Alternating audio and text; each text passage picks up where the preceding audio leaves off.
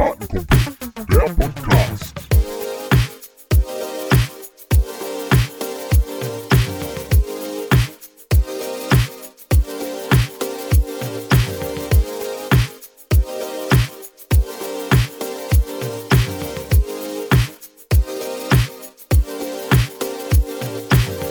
Ja, herzlich willkommen, liebe Kartenkumpel da draußen. Ähm, Kartenkumpel, der Podcast ist wieder zurück. Nach einigen technischen Schwierigkeiten diese Woche ähm, nehmen wir jetzt zum zweiten Mal auf.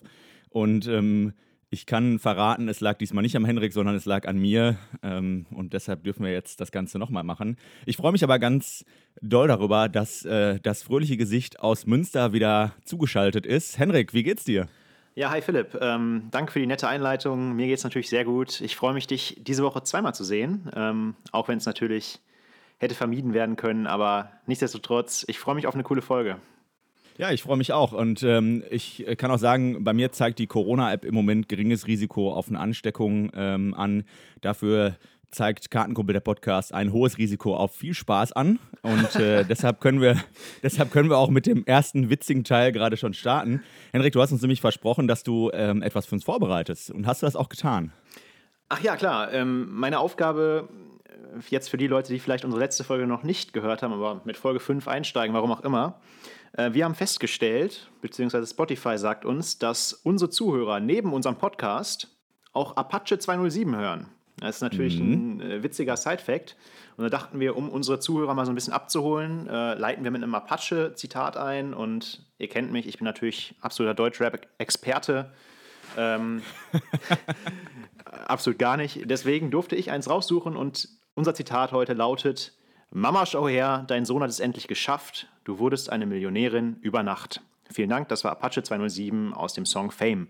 Ja, ich muss sagen, das ist äh, sehr, sehr gut, wo du gerade auch von, von ähm, Mama schau her äh, sprichst. Ich habe von meiner Mutter noch ein bisschen einen auf den Deckel gekriegt, weil du letztens die ähm, Anekdote erzählt hast, wie ich mit quietschenden Reifen in der äh, Autobahnabfahrt Duisburg-Wedau da lang gefahren äh, bin. Da hat sie mich dann angerufen, nachdem sie den Podcast gehört hat, und gesagt: Junge, äh, so etwas möchte ich nicht mehr von dir hören. Da habe ich gesagt, das ist kein Problem, du wirst es einfach nicht mehr erfahren, das Ganze. und, ähm, aber wir, wir, freuen uns über was ganz anderes heute. Und zwar haben wir das erste Mal einen Gast ähm, bei uns im Podcast. Und wir schalten deshalb jetzt live sozusagen nach Cambridge, wo Gerrit Farren zugeschaltet ist. Hi Gerrit. Hi zusammen. Ähm, schön, dass du ein bisschen Zeit für uns hast und schön, dass du auch das zweite Mal diese Woche Zeit für uns hast. Und wir wollen dich natürlich erstmal ein bisschen vorstellen. Ähm, Gerrit ist äh, quasi international unterwegs gewesen, schon im Hockey, äh, hat jetzt einige Jahre in den USA gelebt, ist äh, Schiedsrichter seit 2009, damals ähm, beim WAV auch angefangen, kommt ursprünglich aus Mönchengladbach. Und jetzt ist Gerrit, äh, um seinen Doktor zu machen, in äh, Cambridge, an der Cambridge University, ähm, und Henrik hat direkt mal ein paar kleine Fragen vorbereitet, damit ihr da draußen, ihr Kartenkumpel, den Gerrit mal ein bisschen genauer kennenlernt. Genau, wir haben äh, eine 40-Sekunden-Challenge, die kennt ihr ja schon, ähm, vorbereitet. Und zwar ist es diesmal eine Schnellfragerunde. Das heißt, wir werden Gerrit möglichst viele Fragen stellen. Gerrit antwortet möglichst schnell, dass wir auch viele Fragen durchkriegen. Ähm, und genau, das Ganze dauert 40 Sekunden. Ich würde einfach mal starten. Ähm, auf die Plätze, fertig, los. Feld- oder Hallenhockey? Äh, Pfeifenfeld, Spielenhalle. Haverford College oder Cambridge University? Äh, kann ich nichts zu sagen. Ähm, Deutsch oder Englisch?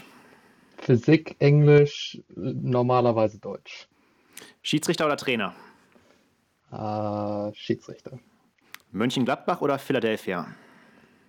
Pff, schwierig. Ähm, Hälfte, Hälfte? NFL, NHL, NBA oder MLB? NFL. Bank oder Zuschauerseite? Ähm, Bank. Trump oder Biden? Äh, ja, okay. Da werde ich mich jetzt nicht zu äußern. sind auch vorbei, tatsächlich. Äh, das war doch jetzt gerade eigentlich die, die interessante Frage in diesen Wochen, äh, ob Trump oder Biden. Ich, ich habe immer rausgehört bei Gerrit, dass er ein großer Trump-Fan ist. Ähm, weil er die Frisur beneidet. Äh, ja, gut, Aber, wenn ich die äh, Frisur beneiden würde, könnte ich mir auch einfach eine Toupet kaufen. Ne?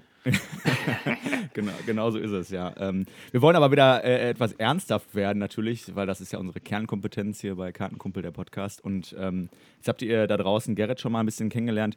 Und äh, ihr habt ja gerade schon rausgehört, Physik ist äh, Gerrits Ding irgendwie und äh, deshalb bist du damals auch in die USA gegangen zum Studieren. Aber jetzt wollen wir zum Pfeifen kommen. Wie bist du denn da überhaupt in die Hockey-Community reingekommen? Also du hast ja dann da auch gepfiffen. Wir haben uns auf Turnieren da auch schon mal getroffen, ähm, auf dem Big Apple Cup zum Beispiel. Ähm, wie bist du da in die Hockey-Community drangekommen eigentlich? Ähm, also im Prinzip überwiegend über Kontakte. Äh, man muss dazu sagen, das war am Anfang tatsächlich so ein bisschen schwierig. Ähm, aber wie ich dann halt quasi dort angefangen habe zu pfeifen, äh, war, dass ich in Deutschland bei ein paar Leuten nachgefragt habe, wen sie denn in den USA kennen ähm, im, im, Schiedsrichterbereich. Und äh, vor allem Christian Dreckenborg äh, war da sehr hilfreich und hat mir ein paar Kontakte vermittelt. Und so habe ich dann äh, eben da anfangen können zu pfeifen. Insbesondere ähm, habe ich dann mit äh, Dean Renrich zusammengearbeitet und äh, wir, ja, da haben wir dann in der Regel überwiegend in der Halle ein paar Turniere gepfiffen und ähm, ja, da haben wir uns ja auch dann ähm, beim Big Apple Cup mehrfach gesehen in Philadelphia. Genau, über, ja. über dich bin ich ja, oder über Umwege über dich bin ich ja auch an den Big Apple Cup irgendwie drangekommen und ich muss sagen, das war immer eine total tolle Erfahrung. Ähm, erstmal natürlich, weil wir uns da gesehen haben und mal wieder so ein bisschen äh, zusammen pfeifen konnten, äh, aber auch, weil das einfach, das habe ich ja in Folge 3 oder so im Podcast schon mal erzählt, dass das äh, einfach eine tolle Erfahrung ist, da auf internationalem Niveau mit äh, internationalen Schiedsrichtern zu pfeifen. Du hast das gerade schon ein bisschen angesprochen, es war irgendwie am Anfang schwierig in den USA mit dem Pfeifen. Ähm, warum war das erstmal schwierig? Ja, also ähm, im Prinzip, Hockey ist ja in den USA ein bisschen anders organisiert als bei uns. Also erstmal wird natürlich in den Highschools gespielt, äh, dann eben am College und nebenbei gibt es eben halt auch noch Club-Turniere, ähm, die aber in der Regel nur, nur dazu dienen, ähm, Leute quasi aufs College vorzubereiten. Und mein Problem war, dass ich leider im College nicht, also College-Spiele nicht pfeifen durfte, weil die äh, etwas zu gut bezahlen und das mit meinen ähm, äh, Visa-Voraussetzungen nicht vereinbar war. Mhm. Und äh, da wär, deswegen habe ich mich dann überwiegend eben auf solche Clubturniere ähm, beschränkt. Ähm, ja. Da will ich mal kurz einhaken, weil das interessiert mich jetzt natürlich auch. Was kann man denn da verdienen, wenn das so viel ist, dass das fürs Visa nicht mehr ausreicht oder man das dann gar nicht verdienen darf? Ist das wirklich so lukrativ? Ähm, ja, ist durchaus schon ziemlich lukrativ. Also äh, im College gibt es ja ähm, gibt's drei verschiedene Divisions, also drei verschiedene Levels, wo gespielt wird.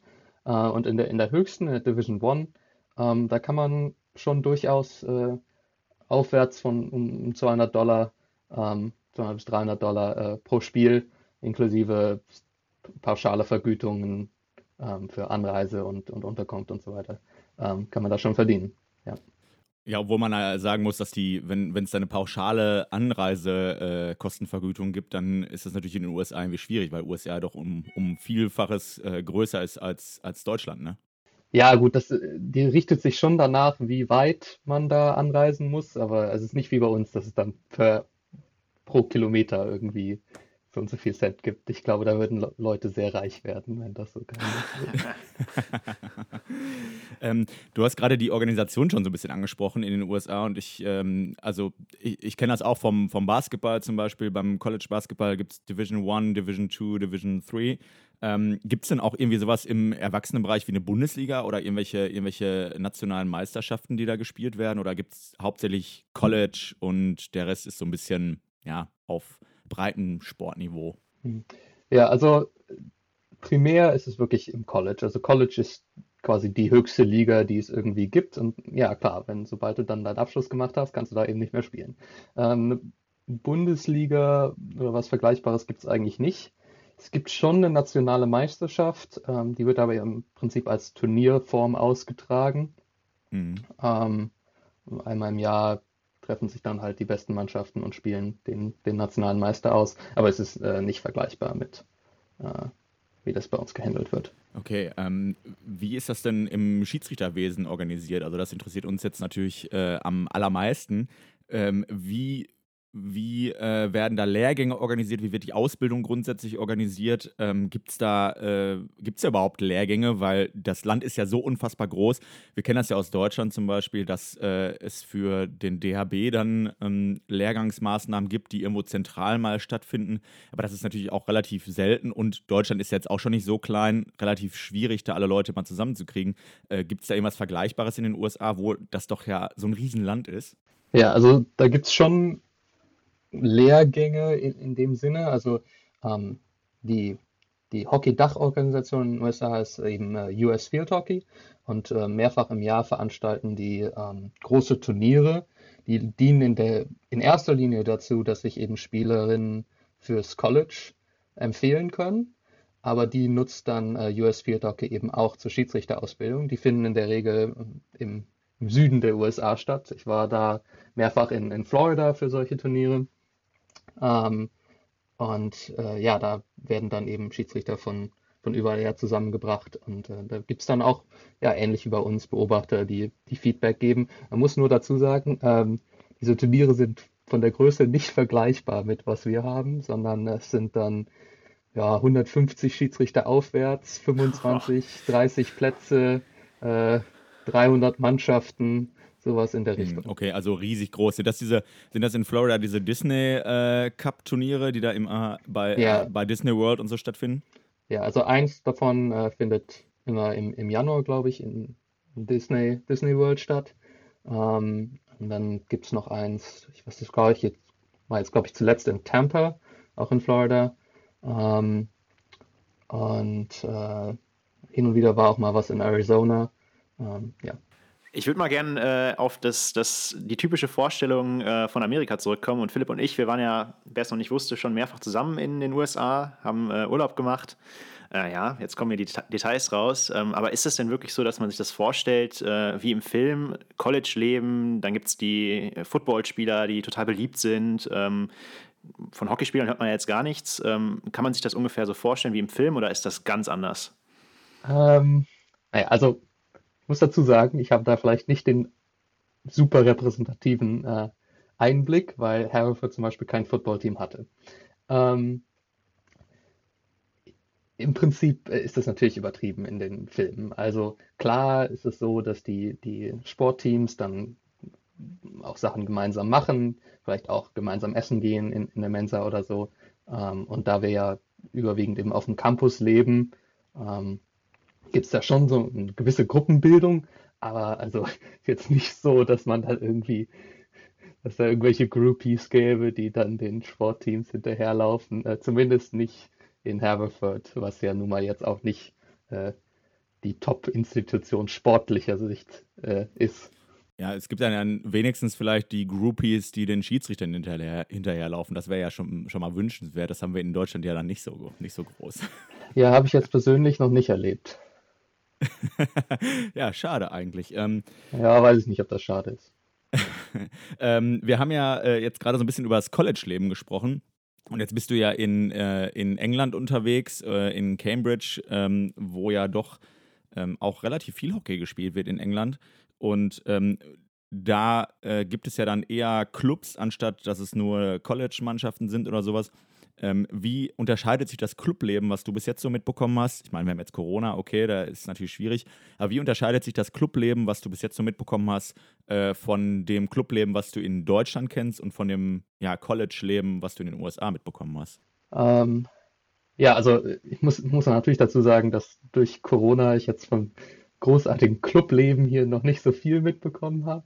Ähm, aber ich würde sagen, dass es im Prinzip schon vergleichbar ist, wie das in, in Deutschland auch war.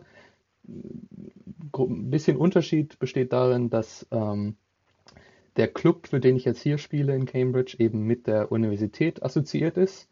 Und das heißt, dass alle anderen in dem Club eben auch Schüler oder Studenten sind. Ähm, von daher ist es ein bisschen, bisschen anders. Ähm, in den USA würde ich sagen, war das schon äh, was ganz anderes. Auf der einen Seite, weil ähm, dort Hockey ein überwiegend Damensport ist. Das heißt, das äh, Hockeyteam am College, mit dem ich, äh, wo ich auch als Trainer mitgearbeitet habe, äh, waren natürlich alles Damen. Äh, entsprechend natürlich nicht ganz dasselbe wie mein, mein Hockeyteam zu Hause.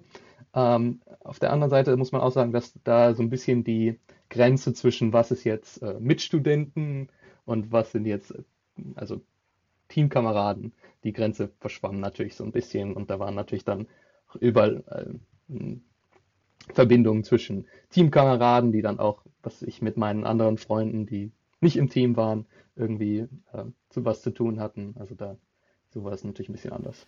Kannst du da auch so ein bisschen so eine Verbindung ziehen, also oder vergleichen, wie, also wo, was sind so die, die Unterschiede, was den Hockeysport an sich angeht? Ist es irgendwie, kann man feststellen, dass es in den USA deutlich härter ist als bei uns? Ähm, ist es da eine andere Regelauslegung? Ist es in England vielleicht, das kennt man ja aus dem Fußball, eine deutlich andere Regelauslegung oder kann man das irgendwie vergleichen?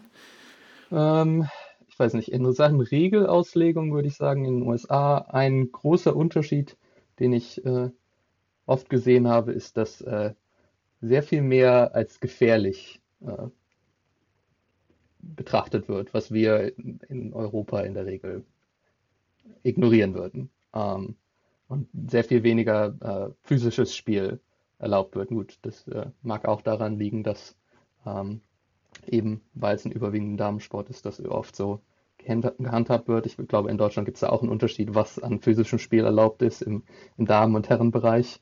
Ähm, äh, zu, zu England kann ich da noch nicht so allzu viel sagen.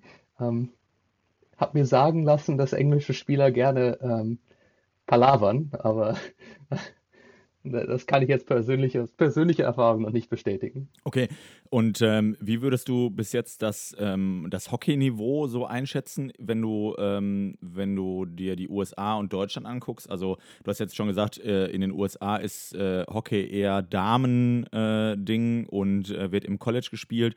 Wie würdest du das jetzt mit Deutschland vergleichen? Wie ist das Niveau da so? Ja, ist schwierig zu vergleichen. Also ich würde sagen, dass zumindest, also in der Spitze kann man das nicht vergleichen. Da ist das Level in Deutschland definitiv höher. Ähm, in der Breite ist es für mich schwierig einzuschätzen, würde sagen, ungefähr vergleichbar. Also, was ich bei uns, wenn man in die unteren Damenligen guckt, ist wahrscheinlich ähnlich wie, wie im College. Ähm, man muss dazu sagen, dass viele in den USA mit dem Hockey sehr viel später anfangen. Also oft erst irgendwie in der Highschool, wenn die schon ich, 10, 12, 14 Jahre alt sind. Ähm, das ist natürlich viel später, als das in Deutschland äh, in der Regel der Fall ist, wo, was ich, also ich persönlich habe angefangen, da war ich fünf Jahre alt. Äh, macht natürlich einen großen ja. Unterschied. Ne?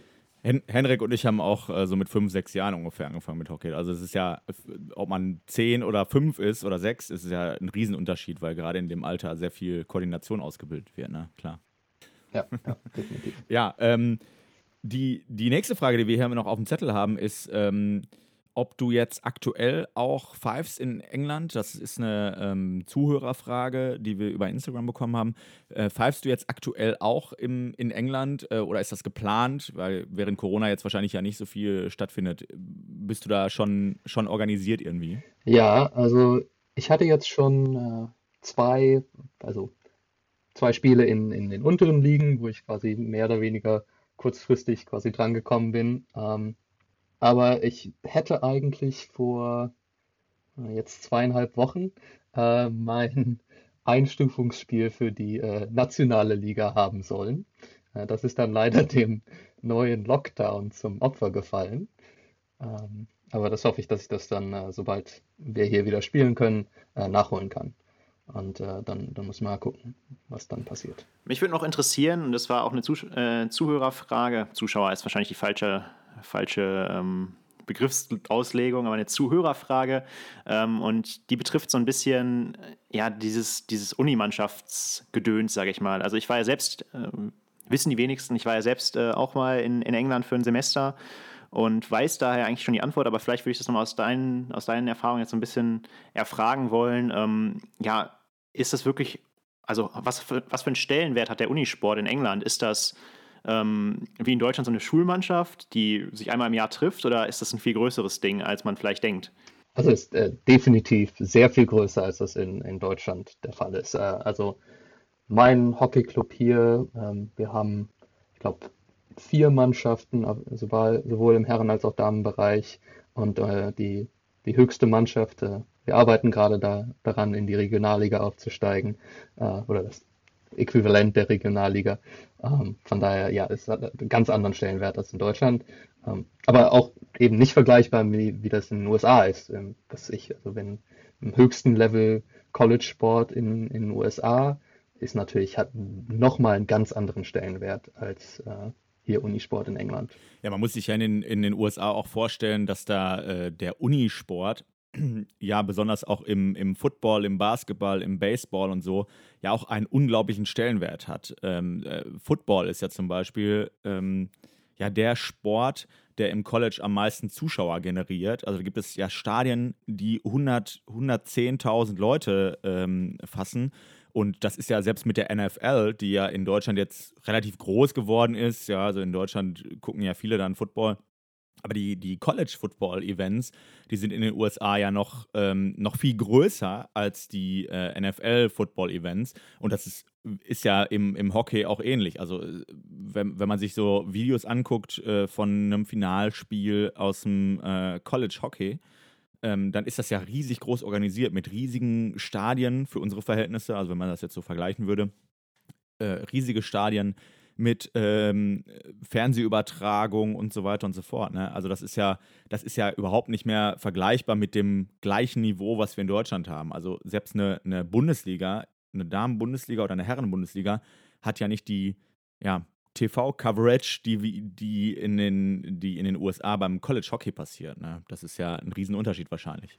Ja, das ist definitiv so. Und ähm, klar, das, in den USA kann man Hockey jetzt, also in, im, am College nicht mit, mit den großen Sportarten Football, Basketball, Baseball vergleichen, aber da steckt schon einige Professionalität hinter. Also ähm, wie Spieler, insbesondere eben in der höchsten Division, in der Division One, ähm, können ähm, Stipendien bekommen, im Prinzip fürs Hockeyspielen. Ähm, in der Regel haben die äh, Vollzeit-Trainer äh, plus äh, meistens mehr als einen, plus äh, ähm, Physio-Staff, die eben quasi nur für das eine Team dann irgendwie zuständig sind, Athletiktrainer und so weiter und so fort. Also die Professionalität ist definitiv äh, schon extrem. Ähm, das übersetzt sich leider nicht immer in äh, das Le Spielniveau dann. Was natürlich daran liegt, dass die sehr, sehr viel später anfangen als äh, in Deutschland. Das ist, das ist ja da wahrscheinlich das, das große Problem. Ähm, Gerrit, wir, äh, wir beide, Henrik und ich, haben äh, vor äh, ein paar Wochen mal über unseren peinlichsten Moment gesprochen, den wir beim Pfeifen hatten. Ähm, das war bei mir zum Beispiel, dass ich, ähm, ja, dass mir mal die Hose gerissen ist, während ich äh, über den Zaun äh, springen, springen wollte natürlich, äh, wie ein junges Reh. Ähm, beim Henrik äh, war das das zu spät kommen ähm, bei einem Spiel, wo ich dann von meiner Mutter ein bisschen Ärger bekommen habe, weil wir da so so extrem äh, durch die Kurve gefahren sind, damals noch mit ihrem Auto, da, da hatte ich noch kein eigenes Auto. Ähm, was, was würdest du denn sagen, was ist denn bei dir das, äh, das Peinlichste, was dir beim Pfeifen bisher passiert ist? Hm, da muss ich nochmal kurz überlegen. Also ich hätte da einen Moment, äh, kommt mir in Erinnerung, den, äh, der ziemlich peinlich war. Muss mal überlegen, ob ich noch was Peinlicheres finde. Äh, nee, also glaube, das Peinlichste, was mir schon mal passiert ist, ähm, war, dass ich äh, ein bisschen zu fokussiert auf äh, das Spiel war. Und ähm, ja, der Ball war im Kreis und äh, ich äh, wollte mein Stellungsspiel Spiel verbessern und bin äh, leider gegen den Pfosten gelaufen. ähm, und zwar, also, ja, nicht so besonders intelligent und dann, ja, hingefallen. Und alle haben sich umgedreht und äh, ja, im Spiel war aber nichts passiert, also ging es eigentlich weiter, nur leider ein Weiterspielen war nicht zu denken, weil alle irgendwie nur rumstanden und mich anstarrten. ich, be ich, behaupte jetzt einfach mal äh, und Ehrlich? ich hoffe jetzt auf Henriks Zustimmung, dass das ähm, peinlicher war als mein Moment, den wir letztens bei Instagram ge äh, geteilt haben mit dem Video, wo ich dann von einem Spieler ja, um, umgeflogen wurde quasi. Ähm, ich, ich behaupte jetzt, dass dein Moment deutlich peinlicher war, einfach weil es davon kein Video gibt wahrscheinlich, ne? Ja, okay, da können wir drüber streiten, aber wenn du das so sagen möchtest.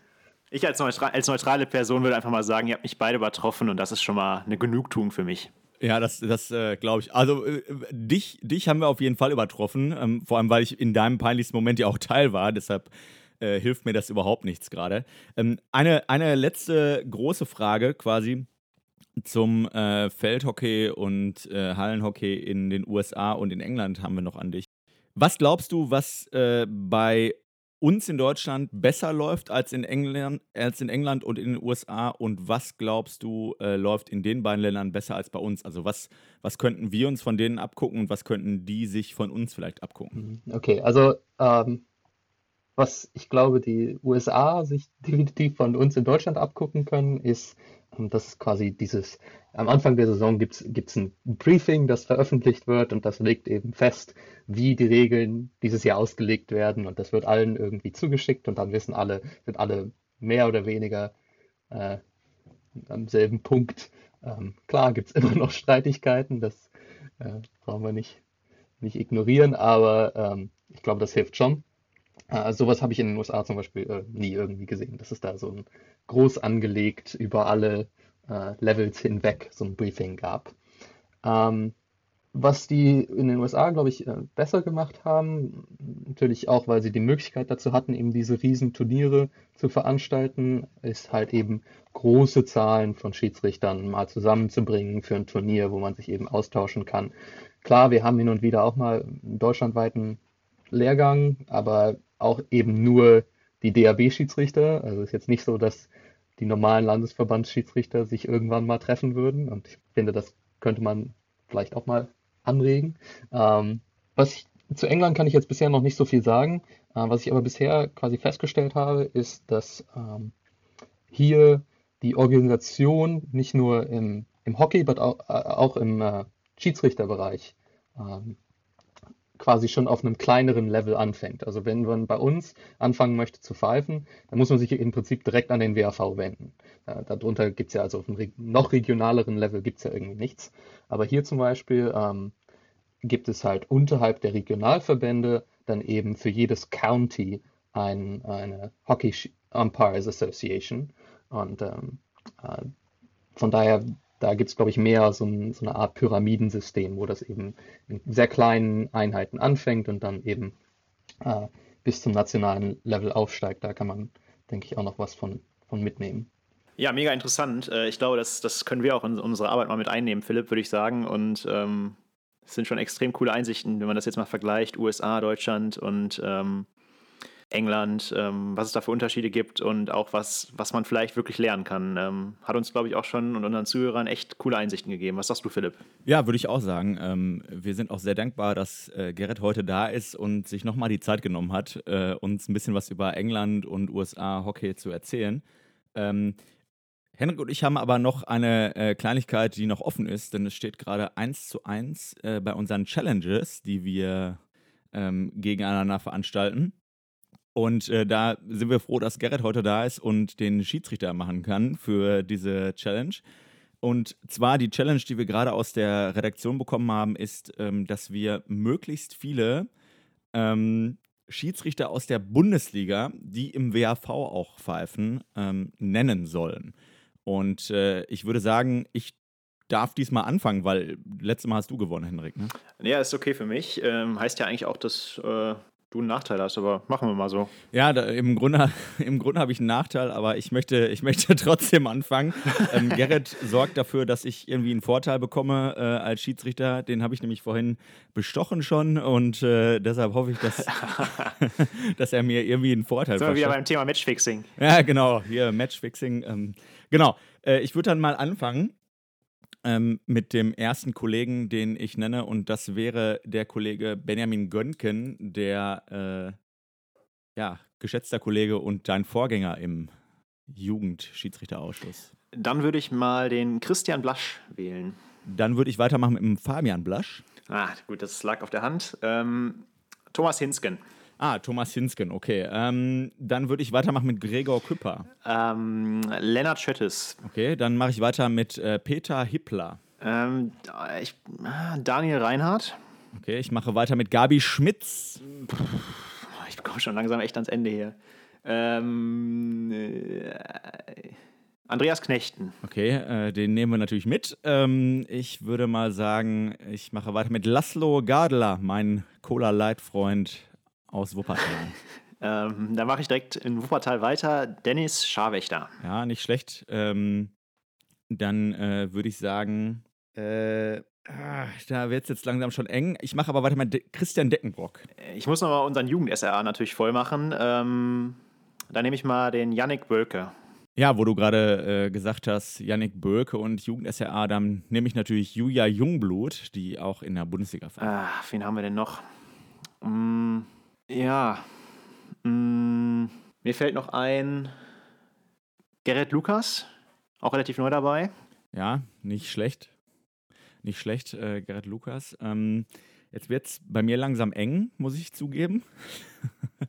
ich hätte aber noch äh, den geschätzten Kollegen Stefan Peters natürlich im Angebot.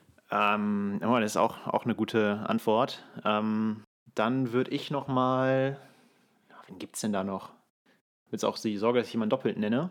Ah, meinen Vereinskollegen kann ich noch nennen, äh, den Andi Sesing. Oh, nicht schlecht, nicht schlecht. Ähm, ich würde äh, noch einen Kollegen dann nennen wollen, der äh, aktuell nicht mehr im WAV ist, aber immer noch für den WAV pfeift und das ist Michael Pietsch. Der ist nämlich, äh, Ui. ja, der ist jetzt in Berlin, glaube ich, aber der pfeift offiziell noch für Düsseldorf und ist deshalb natürlich noch drin im Spiel. Oh, den hast du aber ganz tief ausgegraben. Ähm, ja. Äh, ich, hm. ich glaube, ich bin so langsam am Ende. Ja. Philipp, ich glaube, der Punkt geht diesmal an dich. Dann würde ich jetzt einfach mal deklarieren, dass äh, ich gewonnen habe. Äh, und damit steht es wieder 2 zu 1 für mich. Ich habe äh, die Führung wieder gewonnen. Und ähm, ich würde sagen, deshalb äh, kommen wir auch langsam zum Ende des Podcasts, weil ich mich natürlich jetzt äh, riesig freuen muss darüber, dass ich äh, die Führung wieder gewonnen habe. Wir bedanken uns erstmal ganz herzlich bei Gerrit, dass er heute Zeit für uns hatte. Und ähm, ich hoffe, dass du uns nochmal als Gast wieder beehrst irgendwann und das würde ich nochmal wiedersehen in der nächsten Zeit, wenn du äh, in Cambridge ein bisschen Zeit dafür hast äh, während deines Studiums. Ich glaube aber, dass äh, Henrik uns noch was äh, schuldig ist. Und zwar sind wir letztes Mal auf die Idee gekommen, dass äh, wir relativ wenig weibliche Zuhörerinnen haben.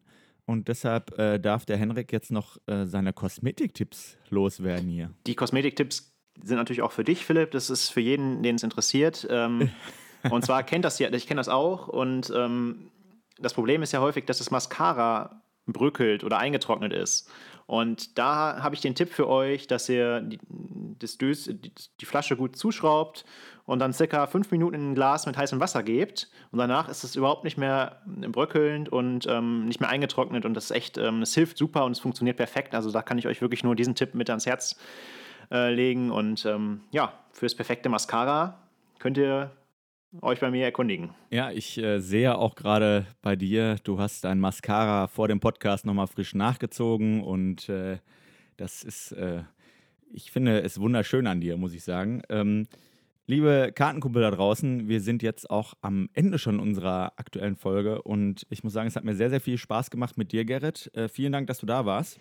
Ja, vielen Dank für die Einladung und klar, ich bin gern wieder dabei, wenn nochmal Fragen gibt.